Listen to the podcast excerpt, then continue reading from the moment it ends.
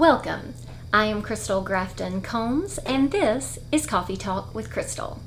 This week, we are hosting an unscripted edition of Coffee Talk with our current set of board twins, which is Jesse Wayne Grimm, a vice president, and also Corin Phillips, a vice president of our executive board. So, ladies, hello. Hi. Hello. I first want to start by explaining what board twins are. So, a board twin is a fellow member of the executive board with whom you share a collegiate chapter of initiation. So, Jesse and I were both members uh, in college at Phi Chi at the University of Chicago, although we did not attend school at the same time. But um, I have known Jesse since I was in college when she was serving at the time on the Phi Chi Corporation Board. We do not have property, and so the engagement of the chapter and the corp board was a bit more minimal because there was not a lot to talk about besides our um, storage unit. Uh, I have spent many a journey going to mini storage, which I think still exists. Oh yes, inventory and all. Yes. So um, so I have known Jesse since then. Um, so it's been quite some time. It sure has. But we're still having a ton of fun. And we're very excited to be in our second biennium as board twins. Although I guess technically we're also foundation board twins. Oh, you're right. So this is a, a we're Good just catch. a long-standing board Right. twin relationship. Version Yes. 2.0. we really enjoy leading together. I think that's the takeaway. So you all are both Phi Chi, but you were not in the chapter at the same time. So now I will ask the not askable, if that's even a phrase, question. Jesse, when were you at Phi Chi? I was initiated into Phi Chi chapter in 1987, which I realize ages me completely. But I'm very proud of that fact because I started at the University of Chicago in 1986 and AOPI came to campus in the fall of 1985. So I was a member of the second new member class, which we called pledge classes back in the day. Um, as a result of that, I was able to be very uh, close in friendships with many of the women who began the chapter. So that was really exciting time. So how many years do we fast forward before Corin is introduced to Phi Chi chapter? I was initiated at Phi Chi in the fall of 2001. So, Jesse, I'm not sure for your experience, but for mine, so first of all, I went to college at a very strange time because the University of Chicago is on the quarter system. And so I went to school right after 9 11, like actual 9 11. And so arriving on campus was a very weird experience. And so everyone was sort of clamoring for relationships and home. And um, I hadn't really thought about going through recruitment. Uh, Chicago Greek life is not a front and center, um, sort of top of mind kind of student activity as it is in some of other campuses. But I think everyone was anxious to find that. So we did recruitment like the third week of school. And so there were only three weeks of my University of Chicago experience where I wasn't in AOPI. So I don't know when you did recruitment um, back in the 80s when the chapter had first been established. Right. Well, because AOPI was the first um, NPC sorority on University of Chicago's campus.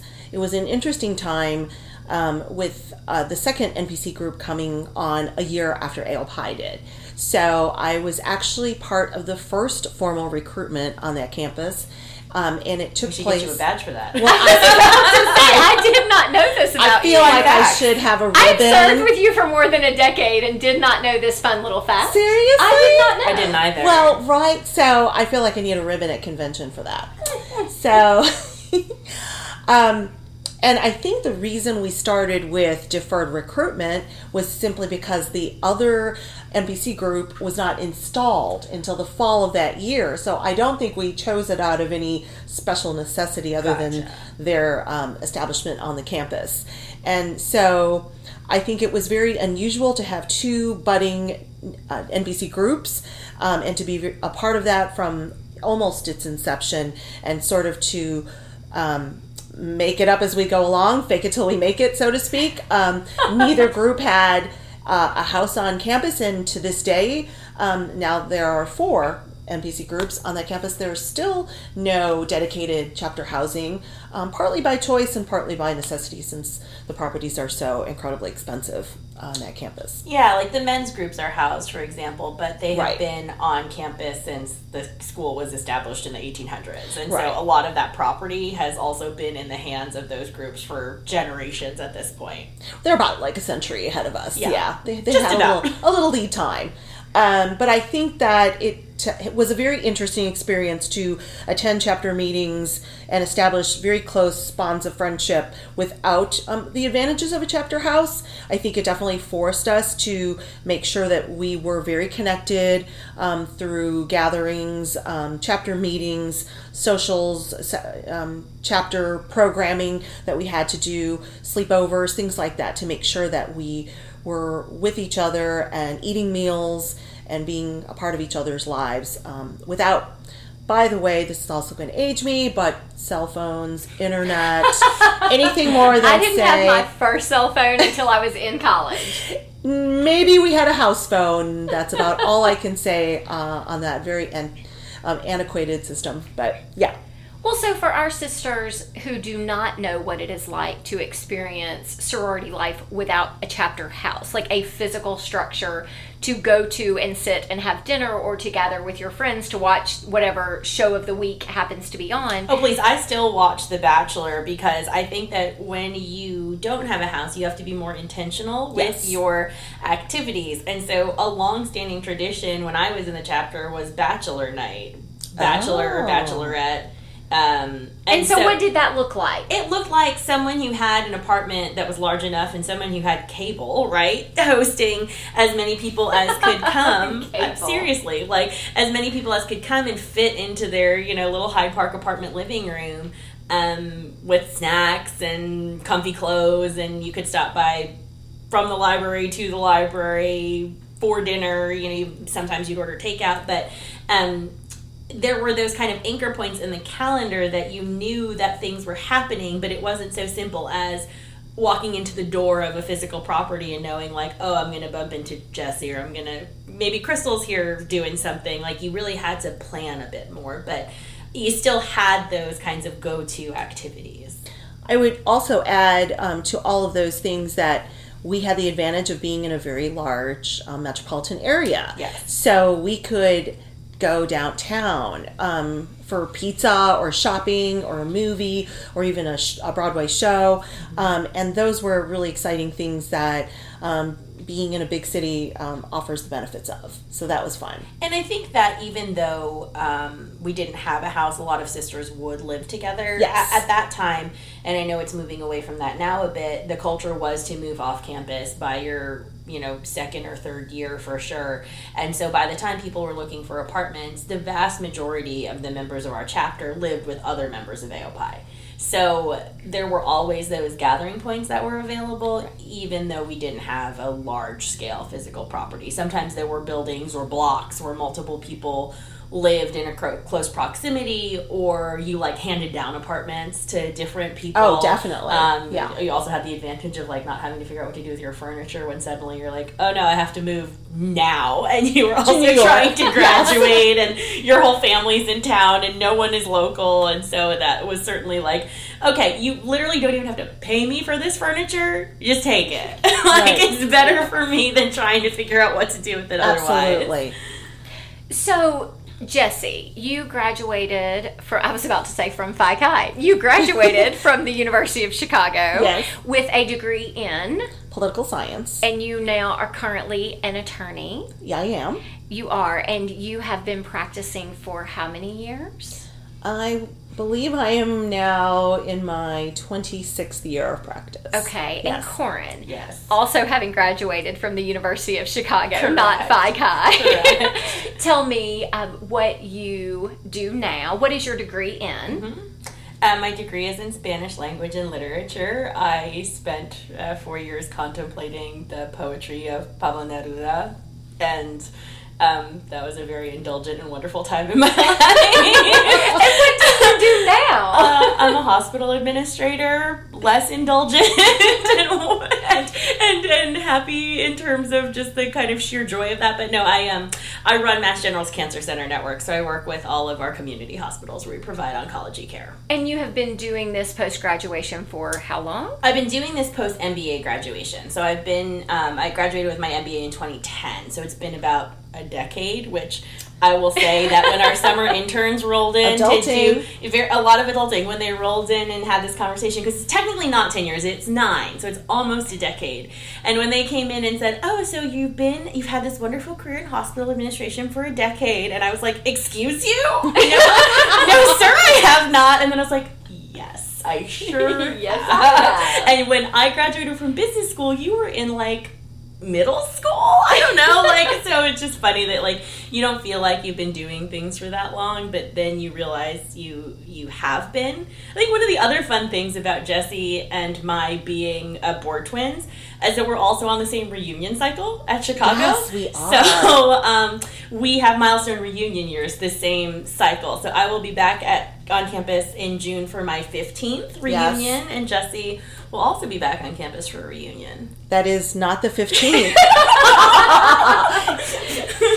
So I find it fascinating, it, specifically where the two of you are concerned, that post graduation in life that followed, you are in different cities now. Yes. Corin, you are in I in Boston, Boston, area, yeah. and Jesse, you have remained in Chicago. I have. And in vastly different career fields, and Yes. yet you have served together in what we now realize is as board twins for our foundation, but then also for our executive board, and yet you all have retained your friendship outside of that board service. So was that just natural because you knew one another, or how has that transpired over these years? Because it is not the exception, and yet it is fascinating.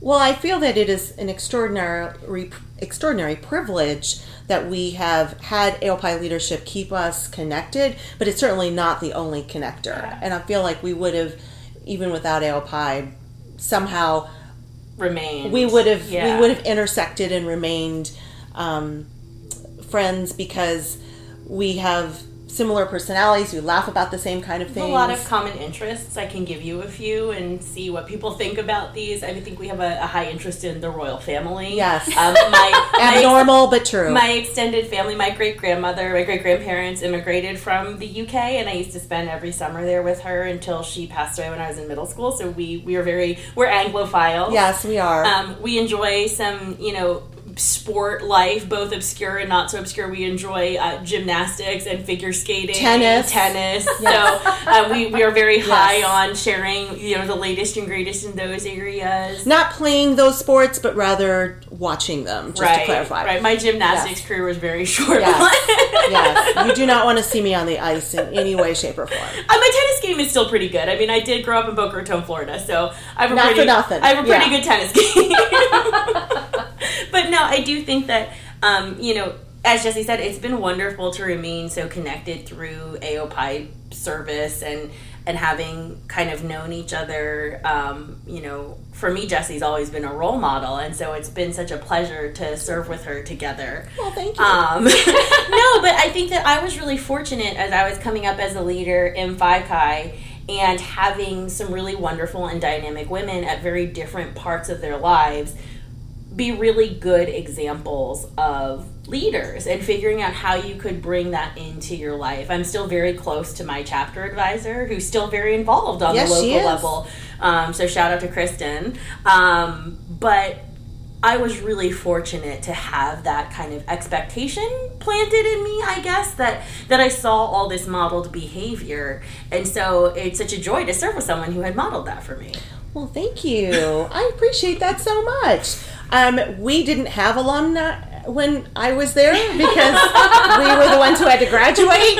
Um, but I will say that there were extraordinary women from other universities who came to volunteer and support our chapter. And those women were very inspirational to me and still are to this day um, because it was fascinating that they did not attend the University of Chicago, but they were very committed to AOPI. And as a result, they wanted to see AOPI succeed at the University of Chicago.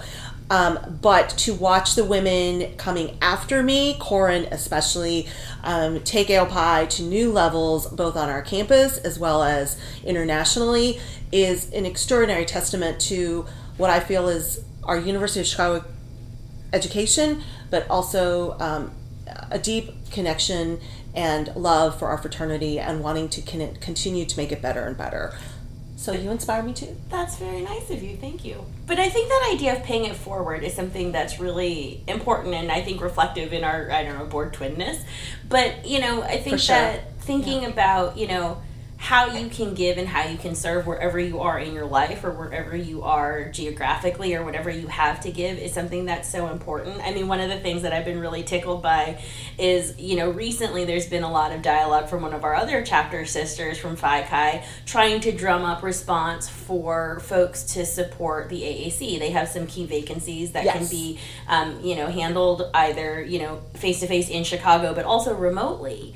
And so I think thinking about what you have to give and what you can give, and you know, sometimes you find an easier place answering that siren song for your own collegiate chapter because you, uh, you know, we're obviously, you know, loyal to AOPI, but there is a special place in your heart for your collegiate chapter of initiation. Sure. So, you know, I think thinking about really how you can be involved and pay that forward is something that's interesting. And with technology such that it is, you can do that in different ways and stay engaged. So, that's always nice to see people coming back and you know this is someone who had taken a few steps back to you know her children were at an age that really needed her and they were critical right. and she had a lot going on in her life professionally and personally but you know she's really re-engaged and, and come forward so that's great to see too so absolutely ladies i have one last question for you I always find it fascinating, particularly since you all are from different generations in a collegiate chapter that was just established when you came on, Jesse. Yes. What is your sub motto for your chapter?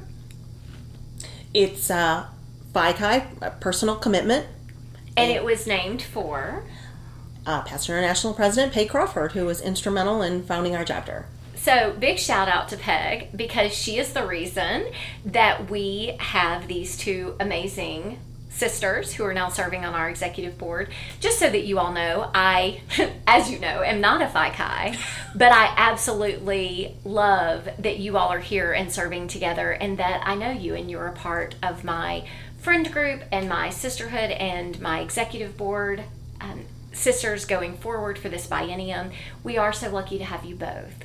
So, that being said, that's all for today. If you have a question, as always, please email me at coffeetalkama at icloud.com. Thank you for listening. We'll see you next time.